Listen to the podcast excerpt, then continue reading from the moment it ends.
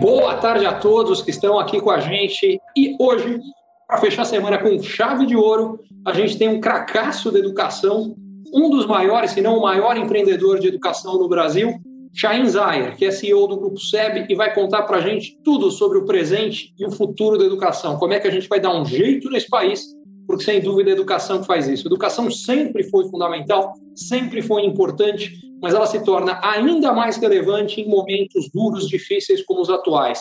É assim que a gente vai construir um país melhor. Chaim, enorme prazer ter você aqui. Para quem não te conhece, conta um pouquinho aqui da tua história, como você tem uma trajetória fantástica do Líbano até aqui e como é que hoje esse grupo enorme, fantástico e importante que você tem foi construído ao longo da tua vida, da tua carreira. Prazer ter você aqui. Legal, boa tarde, Ricardo. Obrigado, obrigado teus seguidores e parabéns aí, 2 milhões de seguidores, é isso? 2 é milhões. 2 milhões aqui no LinkedIn. Realmente acho que você já está daqui a pouco, você está batendo o Roberto Carlos aí de seguidores, né? O Chay, não fala isso, que eu sei que o Roberto Carlos gosta muito de você, e a última coisa que eu quero é que ele fique com ciúme de mim. Eu vi isso da sua boca, não é legal. Mas o Roberto tem um milhão de amigos, né? Eu estou com dois milhões de seguidores, é outra categoria, ele está muito bem na dele. A tá certo, costumava brincar que o Roberto Carlos canta aquela música, eu quero ter um milhão de amigos, eu falo, eu quero ter um milhão de alunos, né? Mas, enfim, é, Ricardo, olha, é um prazer estar aqui contigo. A gente tem aí já é, muito tempo esse relacionamento profissional, essa amizade toda. Para mim é um prazer poder estar aí é, nesse, nessa semana que você está comemorando isso. Parabéns. Bom, com relação à, à minha trajetória, eu não comecei em educação, né? Você sabe que eu nasci no Líbano, né, em Beirute, para ser mais exato, e eu comentava que a diferença da situação que a gente vive hoje, a situação que eu vi no, no, em Beirute, é, tem um paralelo. Por quê? Em Beirute, eu nasci é, lá aos cinco, cinco, anos, seis anos, tinha guerra. A guerra civil lá era coisa é, feia, difícil, né? A guerra com todo lado. Só que lá, Ricardo, a gente sabia a hora que a bomba ia chegar, né? Então anunciava um avião, não sei o quê, você ouvia aquela sirene, saía correndo, se escondia e daqui a pouco passava tudo e voltava. Aqui nós estamos num momento que você não conhece quem você quem você está guerreando, como, onde, enfim, é uma guerra invisível.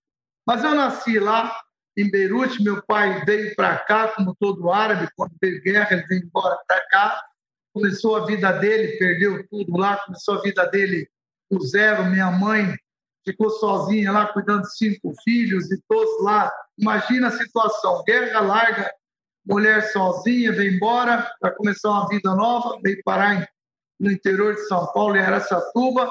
Mas a gente já se virava. Esse negócio de empreendedorismo né, é uma coisa boa agora, que é empreendedorismo e sobrevivência. Né? E lá, na verdade, desde criança, a gente já tinha um empreendedorismo sobrevivência. Eu, com 5, 6 anos de idade, tinha que se virar. Minha mãe lá, seis, a gente é, ali do lado tinha barbearia do cara, eu pegava um, uma escova, o cara acabava de cortar o cabelo e ia lá, é, dizer, limpava o cara, o cabelo, ganhava minhas moedinhas, ia tocar na vida, ia para o centro de Beirute vender chiclete Adams, enfim, comecei assim a minha trajetória. Agora, é aquela história, a pessoa tem que ter ação, né? tem que ter atividade, tem que. É, é por isso que empreendedorismo e sobrevivência não é sentar, esperar ficar reclamando da vida. É o momento que a gente vive hoje, né, Ricardo? Nós estamos numa, numa tempestade forte, uma tempestade que ninguém sabe o que vem pela frente. É quando você está num avião, entra nos famosos CB, né? Você não sabe o que você encontra ali, né? Você tem que sair ou não. Você tem duas alternativas nesse momento esperar a chuva, a tempestade passar, ou ir aprender a dançar na chuva e passar. Eu sempre preferi essa segunda opção, né? Não adianta ficar esperando, ficar reclamando, meu pai largou, e aí viemos embora, meu pai. Vou resumir rapidamente, meu pai veio para cá, depois, como todo árabe, começa com mascate, traz os filhos, traz a família, vem no navio, aqueles navios, todo mundo lá no porão, aquelas coisas malucas, que a gente sobrevivendo, enfim. Eu aprendi é, na melhor escola do mundo, que é a Escola da Vida. Ricardo, a Escola da Vida me ensinou muita coisa. Vim para cá, comecei com, é, com meu pai, trabalhava com ele, e meu pai me ensinou uma coisa. Aliás, essas coisas são fantásticas. Dizem que a gente tem que aprender com nossos erros com os outros, né? Eu primeiro que aprendi em casa um erro, depois com os outros. Qual foi o erro? Meu pai, que era expert em vender roupa, tinha loja, não sei o quê, chega aqueles consultores mágicos fala: para que, que você fica com loja? Vocês vão montar um negócio de esfirra, kibe, não sei o quê, inventou de meu pai vender tudo, montar uma Kibelândia era Araçatu. Ali começou a, a, o show. Quer dizer, ninguém entendia nada disso, restaurante, aquelas coisas. Você imagina o que ia acontecer, tá? Eu fui garçom, dormia debaixo do balcão, e foi ali que eu comecei a ter a paixão pelo Roberto Carlos, viu, Ricardo? Ali ficava a noite inteira atrás do balcão, ouvindo as músicas do Roberto e assim por diante. Meu pai, lógico, perdeu tudo. Perdeu tudo, e a primeira lição é: não faça aquilo que você não entende, não conhece e não gosta, né? Se meu pai gostava de fazer, vender roupa, não sei o que, inventar, partir para restaurante, perdeu tudo. Já perdemos tudo, fomos embora para uma outra cidade, começou de novo. Aí eu tive a oportunidade de voltar para essa tuba, para começar a trabalhar com educação. Né? Eu fui, meu irmão me chamou para trabalhar com ele no cursinho pré-vestibular, e ali eu comecei como fazendo matrícula na casa das pessoas, né? E como lá era uma cidade pequena, o que eu fazia? Eu ia na casa. Como eu era mascate com meu pai, ia na casa das pessoas fazer matrícula para trazer para a escola, né? E ali comecei a trabalhar na escola. Dali surgiu a oportunidade. Eu comecei a trabalhar como porteiro da escola, fazia lá aluno, enfim. Ali eu comecei a aprender tudo como é que funcionava uma escola. E sempre prestando atenção em tudo, né, Ricardo? Ali começou a minha história com educação, sabe? Ali em Araçatuba, numa cidade do interior de São Paulo. Olha, Chain, eu achei fantástico isso tudo que você está contando, porque tem muita coisa bacana. Ah, a primeira, você brinca eu quero ter um milhão de alunos, mas você já passou disso, essas alturas, você for juntar todos os alunos que já passaram nos vários grupos educacionais, de, desde eh, ensino básico até a universidade, acho que eu dei bem mais. Quantos milhões já foram, Chain? Ah, Tiago, não tem realmente noção. tá Até porque tem muitos parceiros, né? tem franquias. Sem hoje em dúvida, dia, claro, claro. Mas quando você fala de. Você usou uma frase que eu achei muito boa, que é a melhor escola, que é a escola da vida. E eu acho que é fantástico, porque vindo de alguém com milhões de alunos, uh, e outra coisa, o aprendizado do pai. Não tirar a importância da educação, é óbvio que a educação formal é absolutamente fundamental, mas a educação é muito mais do que isso. E essa educação que você teve prática na vida ajudou e permitiu que você tivesse todas as conquistas que, uh, que você de fato teve. E, principalmente, me parece muito interessante duas coisas. Primeiro, a atitude. A gente está falando de educação aqui, eu acho que vale a pena passar o que são dicas e dicas de empreendedorismo, mas são dicas de vida para todo mundo tá, que está assistindo a gente, e que eu acho que o teu exemplo é fantástico. Primeiro, desde o começo, se virar em todas as situações. É, a atitude de não reclamar e buscar solução, em vez de buscar problema e buscar desculpa. E a outra que você falou, que é, eu fui prestando atenção e fui aprendendo. E ninguém aprende se não prestar atenção no que está acontecendo. Só ter a experiência não é o suficiente. A gente tem que, de fato, uh, prestar atenção. Com isso, eu queria saber o seguinte: do que a gente está vivendo hoje, o que, que a gente precisa prestar atenção para não perder as lições? Você sabe que eu costumo dizer o seguinte: nós estamos passando por um momento, ali daquela escola, só para concluir a história, como é que eu continuei, é, tive uma oportunidade incrível, também pode servir como lição. Né? Surgiu a oportunidade, não despreza, porque você nunca sabe o que vem pela frente. Né? Que eu comecei a fazer tudo na escola, em Aracatuba, e surgiu uma oportunidade de um cursinho pré-vestibular de São Paulo, que queria para o interior, queria montar escolas, franquias, e me procurou. Eu ainda tentei demover o dono, olha a coisa engraçada, uma vida engraçada. Cara. O cara chegou para mim e falou: o meu irmão que me trouxe, eu queria montar um cursinho nessa turma. Ele falou, quem entende isso é meu irmão. O cara veio me procurar. Cara, olha, eu trabalhava numa escola lá, trabalhava com um cara que me deu oportunidade. Vamos montar um cursinho junto, tal, você entra comigo. Fala, cara, mas eu não tenho dinheiro, não, tenho, não, não sei de nada. Só a tua experiência, enfim. tá bom, você começa a trabalhar com a gente, como é que faz? Eu falei, cara, tá bom, eu vou ver. Então, a primeira atitude, eu peguei, fui lá para o dono da escola, que é o Valdir, o nome dele, me lembro até hoje. Cheguei para ele, Valdir, é o seguinte, aconteceu isso, isso, isso, veio um pessoal de São Paulo me procurar para montar um cursinho. Cara, deixa eu te ajudar, eu, eu já tenho experiência para poder a gente fazer frente a isso, daqui para frente. Deixa eu te dar uma mão, te ajudar aí. Ele olhou, ah, não, tá bom, eu vou ver. Tá. Eu saí da sala dele, ele chamou o secretário e falou assim, ó, manda o chá embora. Falou, como assim? É o nosso braço direito, por quê? Ele está blefando, ele está falando um negócio aí, vai montar escola, é, é só para aumentar o salário dele. É, é, a hora que a moça veio falar para mim isso, é, olha, eu falei quase chorando, falei, fica tranquilo. Isso em árabe chama-se maktub, está escrito, é a vida, né? Aí eu paguei, tive a oportunidade de montar um cursinho pré-vestibular, comecei do nada, depois surgiu a oportunidade do Objetivo, depois surgiu a oportunidade do toque em Ribeirão Preto, foi onde eu consegui expandir a educação é, para o Brasil todo, né, parcerias, e daí você conhece a história. Já teve né, Pober, nós tivemos Coeridomos e assim por diante, Abre Capital, foi negócio da Pearson, e hoje nós temos aí em torno de 200 mil alunos, voltou de. Mas respondendo especificamente à tua pergunta, nós temos é, é dois fatos para a gente avaliar o momento que a gente, a gente teve, teve, duas histórias na vida, é, duas datas, AC e DC, né? antes de Cristo e depois de Cristo. E agora, antes do coronavírus, depois do coronavírus, né, Ricardo? Então, realmente pegou todo mundo de surpresa. É você dizer, olha, você estava preparado? Bom, eu costumo dizer, eu que vivi em guerra, tem um termo que diz o seguinte: é na paz que você se prepara para a guerra. Sempre tive preparado. O que pode vir de pior, então, claro, preparado profissionalmente, a estrutura, a empresa sempre deixar recursos para aguentar, segurar as pontas, não é? E que me permitiu que eu segurasse as pontas até agora, sem ter que fazer demissões, não demiti nenhum colaborador, segurei as pontas, sabendo das dificuldades que todo mundo tem, e nós conseguimos fazer frente. A, a, nós já pensávamos numa escola híbrida, Ricardo, numa estrutura híbrida, que pudesse ter aulas. Eu já imaginava, eu fui um dos primeiros a montar ensino à distância, em cursinho, né? em, em faculdades, tudo. E o ensino à distância permitiu que a gente pudesse, nesse momento de pandemia, sair rápido não é que nem pandemia do, dos países. Aqueles países que conseguiram sair rápido estão saindo antes dela.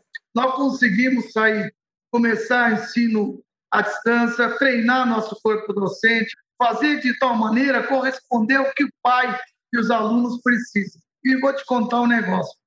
Me surpreendi, eu tinha sempre um pouco de preconceito, não é? De fazer qualquer coisa à distância. Entendo que, como educador, é, principalmente para os pequenos, não existe melhor coisa do mundo do que a convivência social, os meninos estarem com os coleguinhas, com a tia, aqueles abraços, aquelas coisas todas, né, cara? De poder estar junto, olho no olho, isso sempre não abre mão, como não abro mão ainda, né? Nada substitui isso. Mas não conseguimos fazer frente a isso nesse momento, sem expor ninguém, onde a professora, imagina, Ricardo, aquela tia, coitadinha, sempre foi aquela mãezona, tal, tem que dar aula à distância para os alunos, não é? Nós treinamos esse pessoal, tivemos preparado para isso, ela dá aula, pôr, pôr os amiguinhos, quer dizer, teve criatividade para se adaptar, né? Como diz na biologia, não é isso? Só os mais fortes, não é os mais inteligentes que vão vencer a parada mas aqueles que melhor se adequarem à situação. E nós conseguimos se adequar. Você me pergunta, é o melhor? Claro que não. Tem muita coisa que a gente precisa mudar, mas quebrou um tabu que era é possível sim ter híbrido. Escola uma, uma escola híbrida, claro que de uma maneira diferente, não tirar o contato das crianças na escola, mas muita coisa você pode fazer hoje, está aprovado, Ricardo? Sem precisar do pai de manhã na escola, à tarde levar para o inglês, levar para não sei o quê, levar para um monte de lugar. De repente, muita coisa hoje pode ser feita de uma maneira muito, muita qualidade, e isso provou agora dessa ensino à distância, mas que seja ao mesmo tempo presencial. Então, nós conseguimos é, fazer frente a isso, sabe? É, o ideal, não saímos na frente ao ponto, Ricardo. Eu achei que ia ter muita desistência, todo mundo saindo, o nosso pedagógico, nosso corpo docente, nossa equipe pedagógica, nossos colaboradores foram assim heróis, nossos professores heróis, tiveram que se adequar. É, é, o pessoal acha que é, ah, ninguém está fazendo nada, os professores não estão. Gente, vocês não têm ideia como esses professores estão se desdobrando, ao ponto de alguns aí pedir, pelo amor de Deus, eu preciso de férias.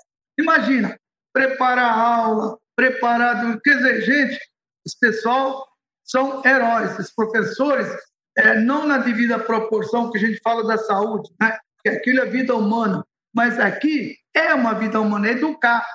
Essas crianças, se elas não tiverem é, um suporte pedagógico, professor, então entra em depressão, começa a ter confusão em casa, se aí você vai ver crianças é, com problemas mentais. Então, estamos fazendo frente a isso. isso não como no presencial, mas sim numa qualidade, é como se tivesse isso. fizemos por quê? Na paz, você se prepara para a guerra. Olha, Chain, estava é, te ouvindo e estava pensando aqui, quando você fala do Na Paz se preparar para a guerra, você sabe que eu vi a tua história e, e a tua infância no Líbano, me fez me dar conta que eu andava contando uma mentira aqui para muita gente, é, porque você acabou de estragar a minha história, que eu falava, olha, quem está vivo hoje, com exceção de quem viveu a Segunda Guerra Mundial, nunca viveu um negócio parecido com o que é essa guerra contra a pandemia. Estava enganado. Tem vocês que estavam lá na Guerra Civil no Líbano, que sim viveram e que têm essa experiência, e que exatamente por isso estão tendo a atitude de estar prontos para a guerra na hora que acontece. Agora, nesse sentido, com uh, a atitude que vocês tiveram, que os professores tiveram, e eu lembro de conversar com você logo no começo da crise, e você já, já reforçou muito o ponto de falar, olha, uma coisa que nós não faremos é ninguém vai ser demitido nisso aqui. Uh, o que a gente tem que fazer é dar as melhores condições possíveis. Isso é importante, não só do ponto de vista da equipe.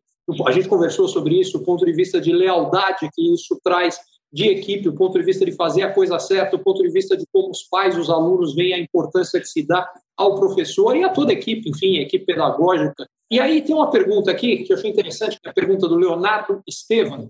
Ele fala o seguinte, Chain, você acha que a educação brasileira errou ao precisar de uma pandemia para fazer sua digitalização, em especial na educação básica? É o que você está falando, vocês já estavam mais adiantados, mas em geral isso não era verdade. O que, que você acha? Bom, eu não preciso saber se ele está perguntando escola pública ou privada, não é? Precisa separar, né? É. Pois é, porque a privada, todo mundo se adequou, se virou de uma maneira ou outra, pega um Zoom, pega quem não tinha uma plataforma preparada, é nosso caso já tínhamos, porque eu tinha ensino à distância, eu tenho um sistema de educação, uma plataforma de educação, onde já fazemos isso com nossos parceiros, temos mais de 500 parceiros. Hoje o Nepober tem no mundo inteiro. Então nós já temos isso, faz parte da nossa raiz, né? não na intensidade de hoje, Ricardo. Eu acho que essa, essa é uma deixa importante. Você falou do Mapleback no inteiro, uma coisa que talvez muita gente aqui no Brasil não saiba, mas o Mapleback é uma escola canadense. Hoje, você cuida da operação dele no mundo inteiro, certo? Exatamente. O Mapleback hoje nós atuamos no mundo inteiro e que nos permite, essa é a vantagem, não é que eu te digo, de você é, é fazer do limão uma limonada, aproveitar a oportunidade. Nós sabemos que está acontecendo no mundo inteiro. O DC nosso, depois da coronavírus. O problema, Ricardo, não é agora, é depois da educação, não é? É como é que vai ser o retorno às aulas. Você, como pai, você não vai mandar teu filho numa escola que não te dê uma segurança que ele está seguro, que está o problema daquilo, como é que vai estar tá, o problema de conforto, como é que está a higienização. Esse é um problema depois. As escolas vão ter muito mais problemas que agora.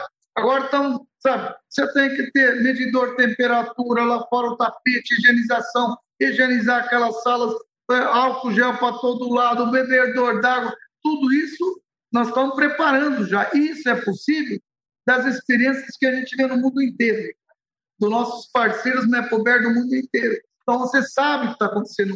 Foi assim que surgiu a Concept, das melhores educações do mundo, colocando a Concept. Então tem Nepober que permite isso. Nós temos o AZ também pela Conex, tem no Brasil inteiro parceiros que a gente sabe como é que faz.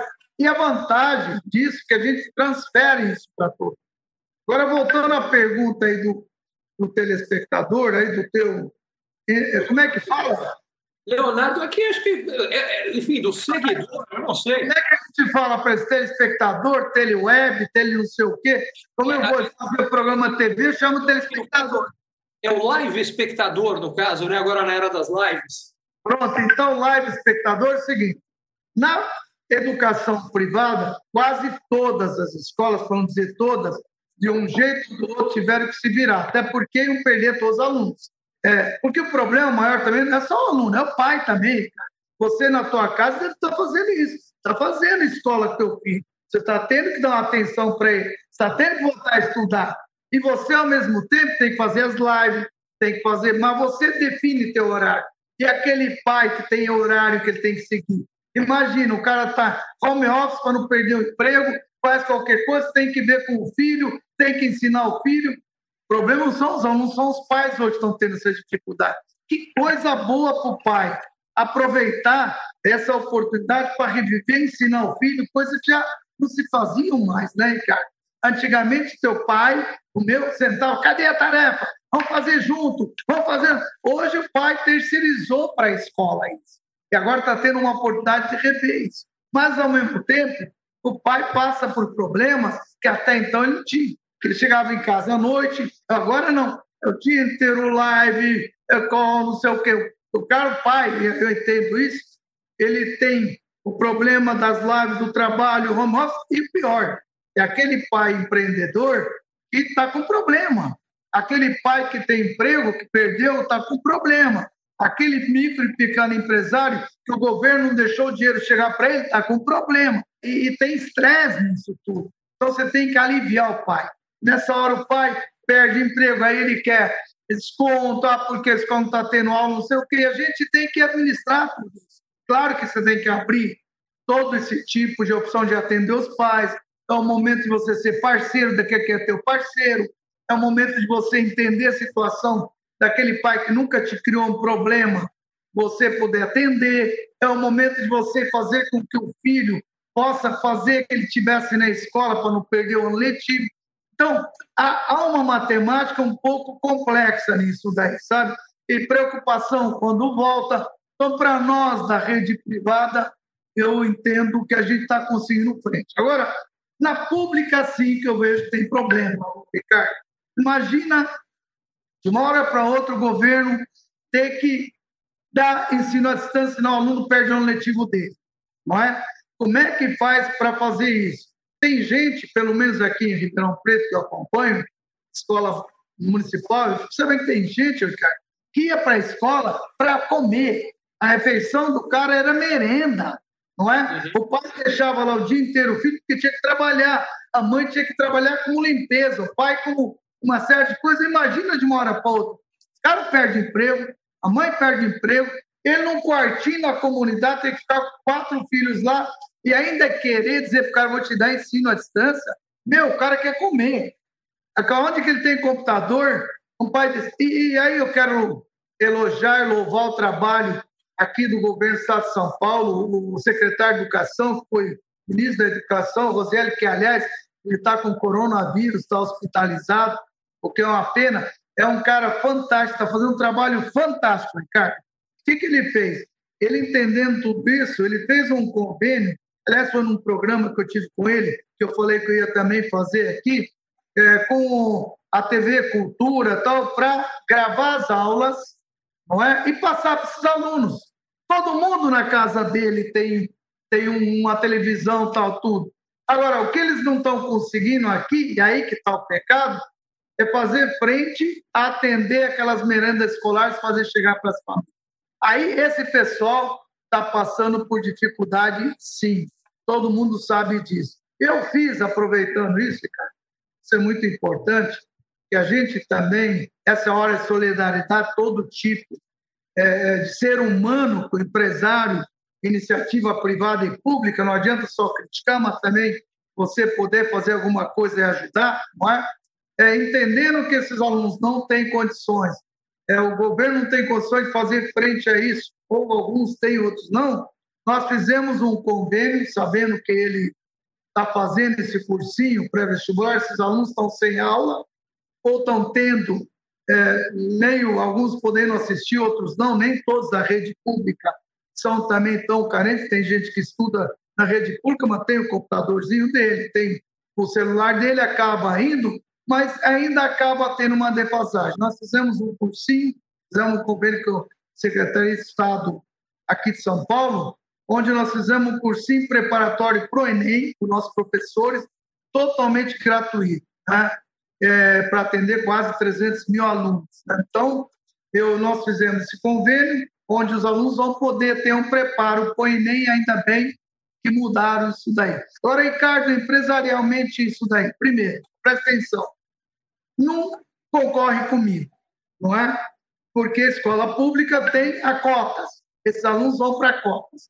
Esses alunos vão conhecer a escola, tudo. Amanhã depois, eles podem ser meus futuros alunos. Ou propagar que eu tenho uma boa escola.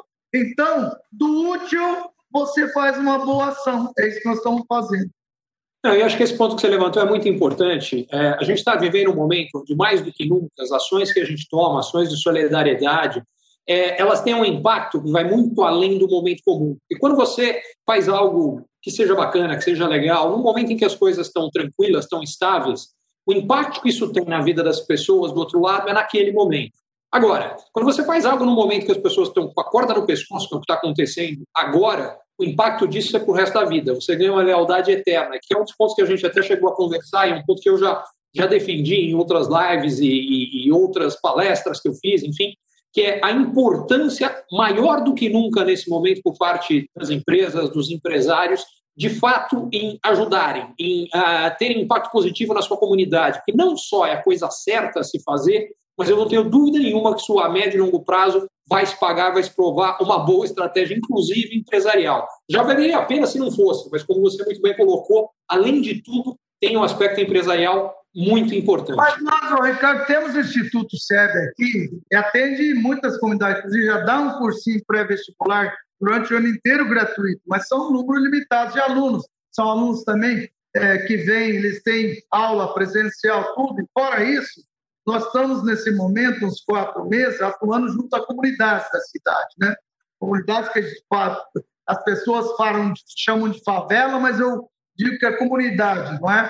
é? Cestas básicas, eu faço muitas parcerias, não é? Eu vou atrás, não é? Eu não só também atuo, por exemplo, o BTG conseguiu fazer um patrocínio, fazer propaganda aqui, mas tudo bem, acho que merece, até porque eles atuaram, eles estão doando cestas básicas, é, quase mil cestas básicas por mês, para que o nosso instituto entregue para as comunidades carentes, sabe? Nós criamos também o Adote uma Família. O que é o Adote uma Família, Ricardo?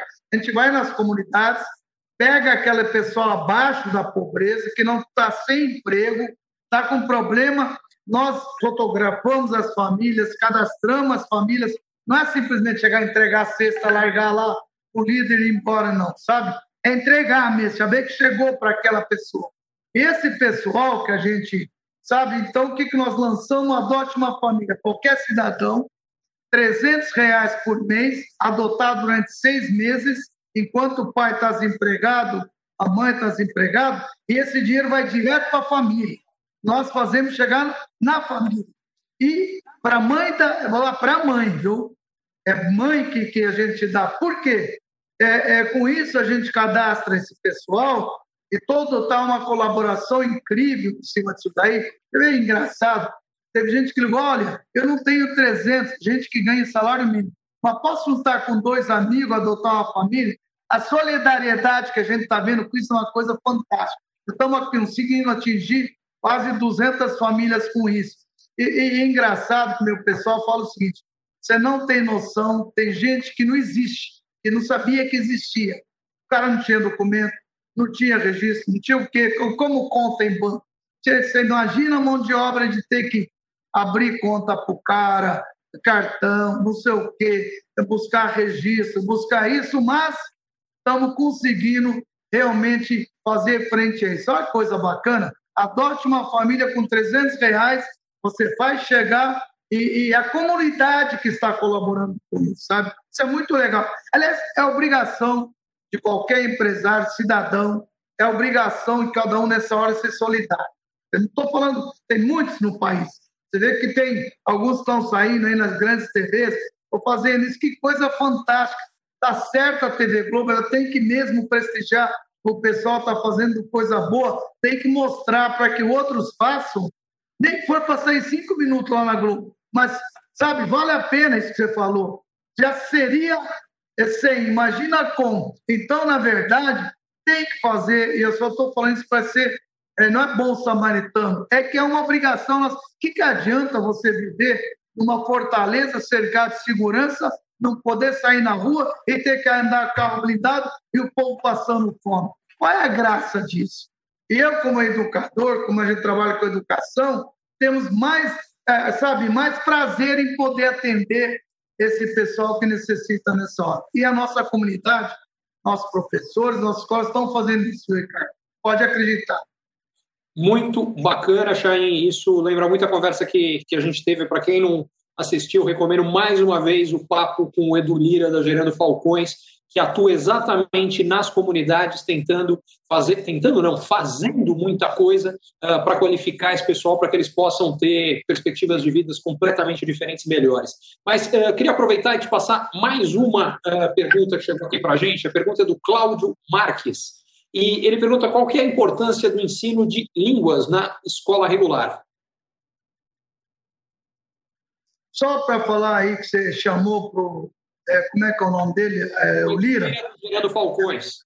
Eu também colaborei, independente de qualquer coisa, quando me pediram, porque eu achei que era uma, uma atitude fantástica, viu? Parabéns ao trabalho que eles estão fazendo e aos empresários, que sei que tem muitos apoiados. Eu bato palma para o empresário, mesmo que for, sabe, aquela, estou ajudando. Ajuda sim, vale a pena, porque esse pessoal, o governo não está chegando, até porque, Ricardo, nesse momento que você lida com isso, a gente ouve aí o governo falar: olha, estamos liberando tanto dinheiro para isso e aquilo. Você tocou no assunto fatal: lealdade. É nessa hora que você sabe quem é teu parceiro e leal a você. Por isso que com os pais meus alunos que eu puder fazer, vou fazer. Claro que tem gente que nessa hora abusa, né? Aproveita embalo, mas é uma coisa tão minoria que a gente não, não dá muita bola, né? Então você vê os bancos, eu falo isso para um grande banco, cara, não adianta você matar teu cliente agora. Ah, você chama margem. Ah, não sei o quê. Cara, então, o cara que tem margem, tem isso, não precisa de vocês. Essa hora de você ser parceiro. Os caras ficam se preocupando com eles. Me dá segurança, eu vou penhorar isso, vou penhorar aquilo, precisa. Está tudo errado. Você acha que vou lembrar de quem? Um outro banco que acolhe um cara desse, na hora ele vai para o outro. Não é? Não vou citar aqui exemplos nada, mas o pessoal está errado. Eles só olham para o umbigo. E cadê o dinheiro que o governo disse que ia chegar para o pequeno microempresário? Eu não ouço um falar que chegou para ele, cara. Eles só dão para quem? Para aquele que não precisa. Aquele que dá segurança para eles. Aquele que investe, que dá contrapartida. Esse cara precisa de dinheiro. Não é? Desculpa, eu acabo. O ponto é importante, eu quero até reforçá-lo com dois comentários. O primeiro, com relação a essa história de, da necessidade do dinheiro chegar antes de quando ele estava chegando. Isso para quem chegou, o próprio Edu Lira falou nisso, quer dizer, eles começaram com um programa de cestas básicas virtuais que foram é, dois meses antes do, do, governo. E se não fosse esses dois meses, depois não adiantava chegar depois, se esse cara não comer dois meses, é, o que, que resolve? Então, esse é o primeiro aspecto. E o outro, que você fala do crédito para o pequeno, tem uma iniciativa que eu apoio, quem quiser também tem uma, tem uma live que está no YouTube, que é do Estímulo 2020, da iniciativa privada, é um projeto para garantir financiado por gente da iniciativa privada, por empresários maiores, mas para garantir exatamente o que você falou, que os ecossistemas não se destruam. Porque não adianta o cara olhar para falar, não, não, muito bem, meu negócio está inteiro, se todo mundo, que são os clientes, os fornecedores, todo mundo em volta está quebrando, o negócio dele vai quebrar ali na frente. É só questão de tempo. Então, o que foi feito é empresas maiores disponibilizando, que têm acesso às vezes a capital, disponibilizando para pequenos uh, capital. Então, vou dar um exemplo. Uma das iniciativas que tem lá é uma locadora que passou a disponibilizar linhas de financiamento para borracharias e uh, funilarias, que estavam prestes a quebrar. Vale a pena ver e fazer parte desse tipo de iniciativa. E aí, o último ponto que eu queria levantar, que eu acho que é fundamental, a gente está vendo, você falou da questão dos empresários, e eu até alargaria, a gente está vendo o setor privado brasileiro assumir a responsabilidade que de fato tem, como você falou. A gente já teve até agora quase 6 bilhões de reais em doações, só doação em dinheiro, hein? sem falar em todas as outras doações em produtos. Quase 6 bilhões de reais em doação. O que eu estou sentindo falta é do mesmo tipo de atitude vinda do setor público brasileiro. Em outras palavras, é inaceitável que a gente tenha gente que está perdendo emprego, que está tendo redução de salário, gente que ganha salário mínimo, como você falou, sendo solidário e, ao mesmo tempo, a gente veja que os políticos não abrem mão do fundo eleitoral e do fundo partidário, que não há uma redução de salários que está acontecendo no setor privado, em vários casos, que isso não está acontecendo no setor público. Enfim, está na hora da gente solidarizar como toda a sociedade. Se isso acontecer, a sociedade brasileira vai sair mais forte. Isso é importante. Ô, Ricardo, só para te falar o seguinte: lá na Austrália, hoje você deve saber melhor que ninguém, fez hoje uma live que eu participei de uma pessoa direto da Austrália, disse o seguinte, que lá o governo, não sei se está devolvendo imposto de renda ou aquilo que ele pagaria, está antecipando para o empresário para ele fazer frente do negócio dele para não ter demissões. Você pagava tanto, devolvia. E pagam 700 dólares para os, para os é, é, colaboradores, para os funcionários, para eles ficarem em casa ajudando todo, ajudando estudantes, tudo. Por isso que eles estão conseguindo voltar. Eles estão devolvendo o imposto do cara para ele ficar na casa dele. E tem muitas ações solidárias nesse sentido. Por exemplo, meus parceiros, que você falou, é perfeito, não é coberto. As pequenas escolas estão. Eu estou fazendo? Eu fiz uma linha de crédito junto a um banco para eles, para eles poderem segurar as pontas. Eu estou ajudando ele a não morrer. Se ele morrer, eu perco também. Se ele perder os alunos, eu perco junto. Eu faço uma live direto, eu oriento, ajudo, cuidado, toma cuidado com isso, aquilo, porque hoje em dia, infelizmente, é o pessoal é, é, quer se promover em cima dos outros. Por exemplo, você tem hoje assembleias legislativas querendo legislar sobre educação privada, sobre escolas, falando, ó, vamos soltar uma lei que as escolas têm que abaixar 30%. E ainda governador, isso é totalmente inconstitucional. Você se promover junto ao eleitorado dele. Vá cuidar das escolas públicas, deixe que as privadas é um contrato entre pai e escola. E a escola não tem interesse nenhuma de perder o aluno, não tem interesse nenhuma de prejudicar o pai do aluno. Há uma negociação direta. Interfira na tua, não determinar assim. Então, começa a acontecer umas coisas fora do padrão, viu, Ricardo? É, quer dizer, não, acho que nem em todo lugar. Mas tem alguns lugares, essa parte populismo detona tudo, sabe?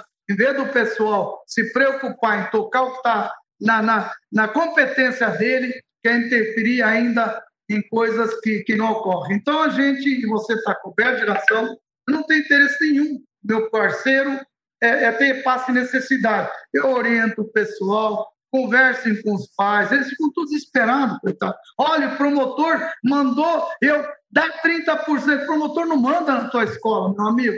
Promotor, ele é um promotor público. É promotor, ele é bem-vindo, ele tem que atender a necessidade das pessoas carentes, ele tem que defender aqueles que precisam, defender as suas. Uma escola privada é um contrato entre escola e, e, e tem gente que ultrapassa os limites. Também, de novo, não é todo mundo. Onde pode essa minha senhora, é, mas olha, eu estou numa cidade pequena, conversa com ele, mostra, você não tem condições. Então, essas orientações para que essas pessoas não fechem, a gente segura as pontas também, orientando.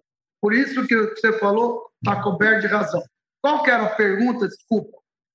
A pergunta original era a importância de uh, ensino de línguas nas escolas. Não tenha dúvida disso. Não sei quem te pergunta ou nem tem necessidade. Já passou da época, né? Todo mundo hoje em dia que não tiver uma segunda língua já sabe que é um analfabeto daqui para frente, não é isso? Porque tudo hoje é inglês, tudo isso. É, o ideal era três línguas, se puder, mas duas é no mínimo, né? É uma, é uma coisa tão, tão necessária e que o governo deveria olhar isso também com carinho. Porque hoje ninguém quando manda um currículo que não souber o inglês, no mínimo, ele é analfabeto, infelizmente. Tudo hoje em dia, se você vê, vem tudo em inglês as informações. Tecnologia, inovação, você tem inteligência artificial, coisas.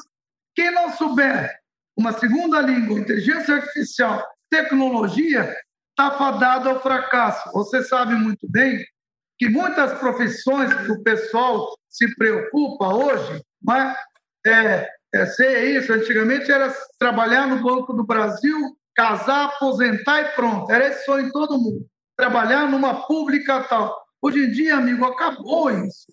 Hoje em dia, menino hoje já nasce querendo ser empreendedor, quer empreender. Aliás, Ricardo, se me permitir, tem um trabalho maravilhoso junto ao Instituto Êxito, não sei se você conhece, é um Instituto de Empreendedores, se uniram, inclusive, quem teve essa, essa ideia foi Janguê, o Janguê Diniz, que é o presidente da SERG, ele foi em Graxate, tudo, tem uma história muito bonita, se você puder um dia convidá-lo, você vai gostar, ele é fantástico.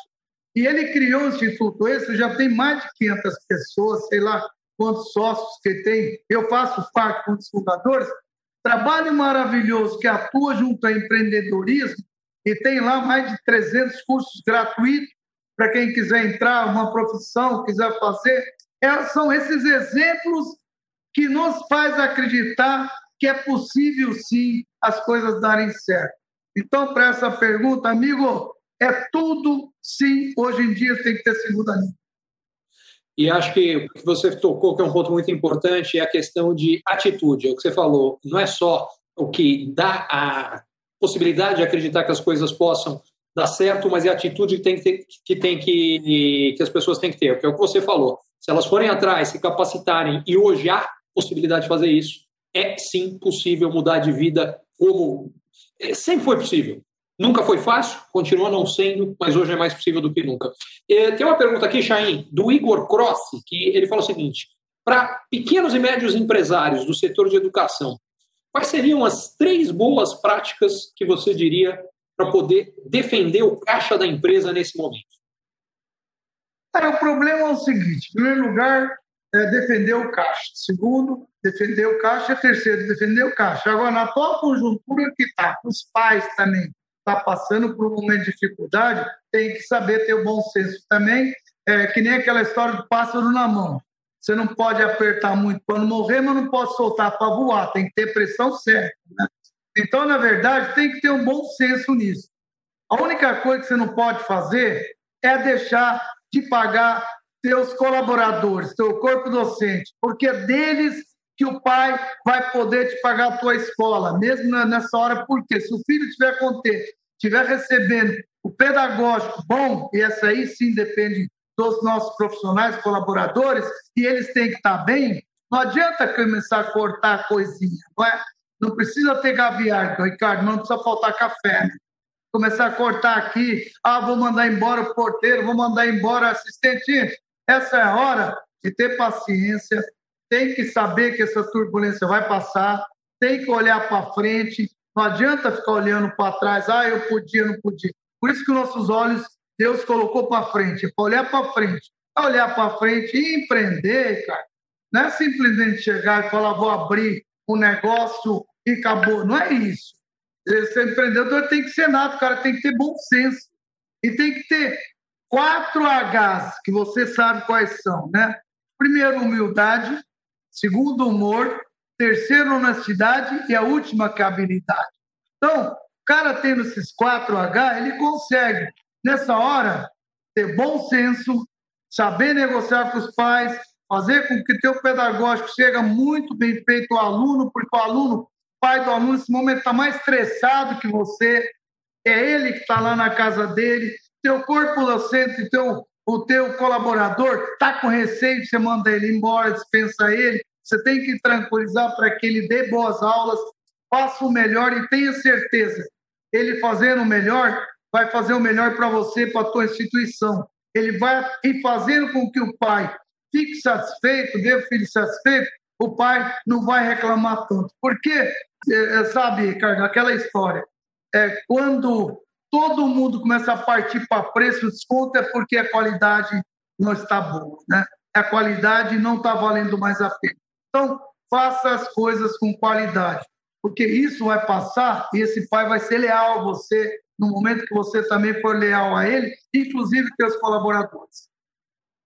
É, acho que você tocou num ponto muito importante, que é, é briga por preço é se transformar em commodity. Se tem uma coisa que não pode acontecer, é educação. Você se transformar em commodity em algo igual o resto todo que tem lá. Você tem que lutar para garantir que você continue entregando a qualidade que foi a razão da escolha do pai, porque senão não tem por que ele continuar com você.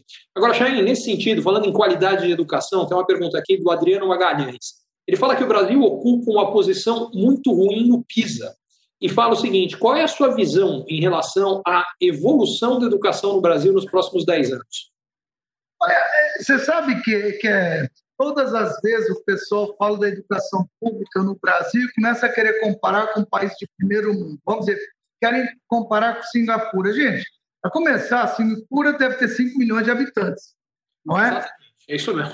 Quanto tem aqui no Brasil? Paciência, né? Tem gente que professor precisa andar de barco para chegar para dar aula. Tem professores que as escolas é muita gente para estudar. Quantidade com qualidade é um negócio complicado. O que tem que fazer, cara, é o feijão com arroz. Professor em sala de aula, professor. É, não, olha, nós precisamos pagar melhor, não. Você precisa treinar melhor que os professores. Porque não se paga mal, como o pessoal fala. O problema é que o pessoal não deu, o recurso da educação não chega para a educação, não sei, precisava chegar lá, precisava ter professores é, é usado é, para outros cargos, para empresta para esse, aquele. Professor é professor, é educador. Ele tem que estar tá educando os alunos. E, principalmente, o professor precisa de ter treinamento, precisa ser reciclagem, precisa ter, é, ele precisa ser, fazer frente a isso, Ricardo. Nesse momento que eu te falei do meu pessoal, nós fizemos muita reciclagem, muitos cursos, muito treinamento para eles, para que ele pudesse fazer frente a essa pandemia, preparar uma aula, como é que é a tecnologia, como funciona, porque esse pessoal é leigo isso daí, né? Tinha que ter pequenos cursos para que eles pudessem atender necessidades dos alunos. É possível? Sim. Dá para fazer coisa qualidade? Sim. Principalmente agora, à distância. Principalmente agora que pode ser híbrido. Você não precisa mais estar fisicamente. É possível sim. Basta que alguém perceba. Você pode fazer coisa com muita qualidade e utilizar as coisas melhores que tem nesse país, ô, ô Ricardo. São as universidades públicas. E a universidade pública no Brasil, que é considerada entre as 11 melhores do mundo. Esse pessoal precisava treinar os professores das, das redes públicas, dar cursos para eles, fazer com que eles façam frente a isso. Não adianta reclamar. Se não houver isso, não tiver bons profissionais e que estejam atentos. E outra, entender que o jovem de hoje é um jovem diferente, pelo amor de Deus, não é mais aquele jovem que quer que o professor entra, todo mundo levanta, guspe, giz. Hoje o jovem quer coisa diferente. Hoje o jovem quer professor, tutor, mentor, líder, não é? Professor, o professor não é mais detentor sozinho do conhecimento, Ricardo. Ele não é mais. Ele tem que entender que todo mundo tem tem um doutor Google, não é? Professor Google, entra lá, vê tudo. Então, o professor precisa fazer frente a isso. Ele precisa fazer com que isso entre nas salas de aula. E o governo tem a faca e o queijo na mão. Essas companhias, essas operadoras podem fazer chegar as escolas 4G, 5G. Todo mundo quer participar, colaborar, todo mundo quer fazer doação quando tem certeza que isso chega na mão dos que precisam. Aquilo que eu te falei, do, do adote uma família. Eu sei que chega na família a cesta básica. Eu sei que chega para ele o dinheiro. Que eu faço chegar. Se chegou, eu sei que estou atendendo. É a mesma coisa. Precisa fazer com que chega nas escolas 4G, o professor tenha condições de ter o seu computador, o seu telefone, que dê para ele acesso gratuito à internet. O mundo inteiro faz assim nas redes públicas. Nos Estados Unidos, a Apple dá tablets para todos os alunos, não é? Tem aluno que não tem comida em casa, como é que ele vai ter um computador? Então, precisa modernizar as escolas, precisam modernizar e treinar os professores. Tem bons professores na rede pública, sim, se engana que acha que não tem. Muitos bons professores que eu tenho vieram da rede pública. Basta que o pessoal perceba que é possível fazer sim, agora mais do que nunca, de uma forma híbrida. Treinem teu corpo docente. Façam que eles sintam prazer em dar aula. Porque hoje em dia, ser educador não é fácil, Ricardo. O cara vai lá, corre de apanhar, o cara vai lá e é agredido. Então, na verdade, é isso. O pessoal precisa ter, voltar a ter brilho nos olhos de querer ser professor, educador. Só isso que vai salvar o país. É a educação que salva o país. Então, se não houver o investimento nesse sentido, nós podemos sim ter melhor educação e ter povo educado, uma segunda língua, de repente, na escola pública. Por que não? Você pode fazer à distância. Por que não? Tenho convicção que tem muitas instituições que dariam como eu fiz no cursinho pré-vestibular. Tenho certeza que muitas operadoras fazem chegar para o governo, escolas públicas, as redes, internet gratuita para professor, tem que dar para o professor internet gratuita, tem que dar para os alunos nas escolas. Não se vê isso. É possível? É assim, desde que você tenha vontade de fazer. Ótimo ponto. Vontade política, ação e dois pontos fundamentais: equipar os professores com o que eles precisam, tanto do ponto de vista físico quanto educar os educadores. E eu acho que esse é um ponto fundamental. Se o mundo mudou e a gente quer que os professores preparem os alunos, as crianças, uh, os adolescentes para esse novo mundo, antes de mais nada, eles têm que ser preparados para isso porque senão não há condição de acontecer. Como você falou, o próprio papel do professor mudou. Antes, o papel dele era informar. Mais do que nunca, ele vai ter que ser formar, e como você falou, isso significa passar a ser tutor, passar a ser mentor. Só que os professores não foram preparados para isso. Querer que eles façam essa transição sozinhos, alguns poucos talvez consigam, muitos não. Treinar, treinar, treinar. E, aliás, não vale só na escola, vale em tudo. O problema é o seguinte: veja só. Quem quiser hoje em dia independente de ficar reclamando do governo, ele também pode, né? Basta entrar na internet, tem quantos cursos gratuitos na internet qualquer um pode fazer. Olha para você ver.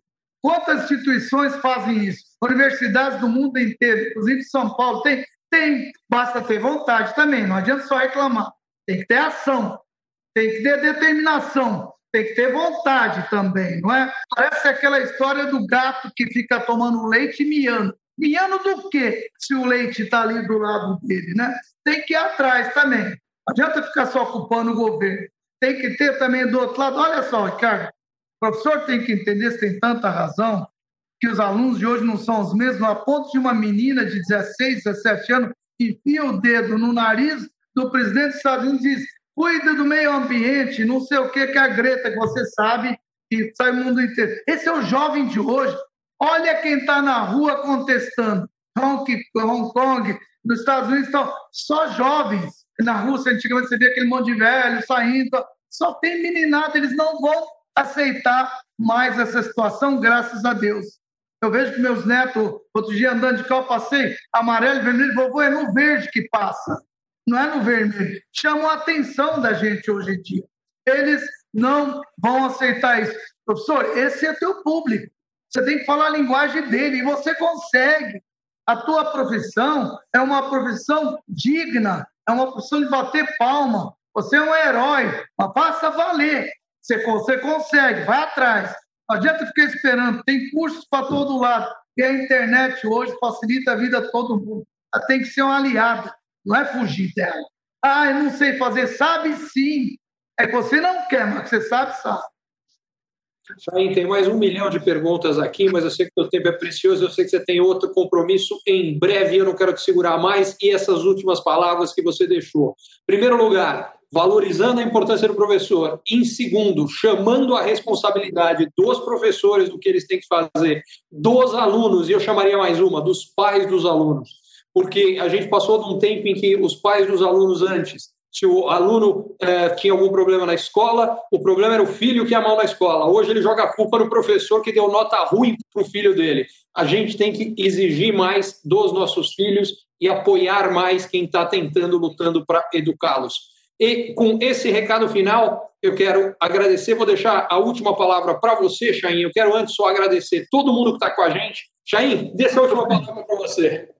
Obrigado, Ricardo. Parabéns aí pela tua iniciativa. Fantástico isso. Você pegar todo segmento é uma coisa maravilhosa. E, e veja só, esse é um exemplo que eu digo. Você imagina quantos alunos pode ter uma aula de, de economia financeira, de mercado financeiro, os alunos da rede pública. Você poderia com prazer uma aula para esses alunos gratuito. É uma aula tua que você falaria com milhares de alunos. Aproveitar, cara, teu potencial, grandes educadores que tem. Não precisa só depender lá. Hoje em dia, dá para complementar. Professores, quantos podem ter treinamento com esses professores das redes públicas, da USP, do Unesp, Unicamp? Temos de Harvard, de não sei onde quiser, treinar professor. A faca e o queijo está na mão daí do pessoal, basta fazer. Então, parabéns que você está fazendo, é fantástico. Esse é o momento que nós temos que se unir é uma, é uma é como eu digo, que esse daí é uma concorrência desleal que a gente não vê o inimigo. Ela é tão forte que nem a China, que construiu a muralha da China para se proteger do mundo, não conseguiu segurar esse vírus, né, Ricardo?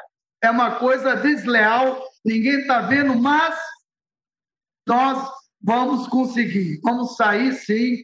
E a hora que a gente conseguir, o problema descer é depois do coronavírus, não agora. Ricardo, parabéns, obrigado e conta sempre comigo. E se eu tenho você como mestre de sempre. Parabéns. Chain, ao contrário, sou eu que agradeço. Um prazer ter você aqui com a gente, ensinando tanta coisa. E eu também não tenho dúvida nenhuma que a gente vai ganhar essa batalha com o coronavírus. E você tocou num ponto importante, que é a importância de nós nos unirmos. Porque o inimigo é comum. É uma das coisas que a gente precisa parar. Está tendo muita divisão aqui atrapalhando.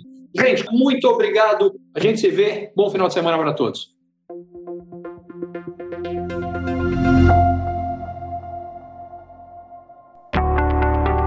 Se você é empreendedor ou executivo e você ou o seu negócio tem encontrado desafios para crescer mais, para ter margens melhores, para obter resultados melhores, para sustentar um crescimento acelerado de antes, para conseguir um novo investidor, para conseguir financiamento para o seu negócio, para fortalecer a sua equipe, talvez a mentoria Ricardo Amorim seja para você. Lá, o que eu faço é ajudá-lo a entender melhor as transformações econômicas, sociais, demográficas, tecnológicas que estão acontecendo e, baseado nisso, tomar decisões melhores e montar a melhor estratégia para lidar com o seu desafio específico. Vale a pena você conhecer.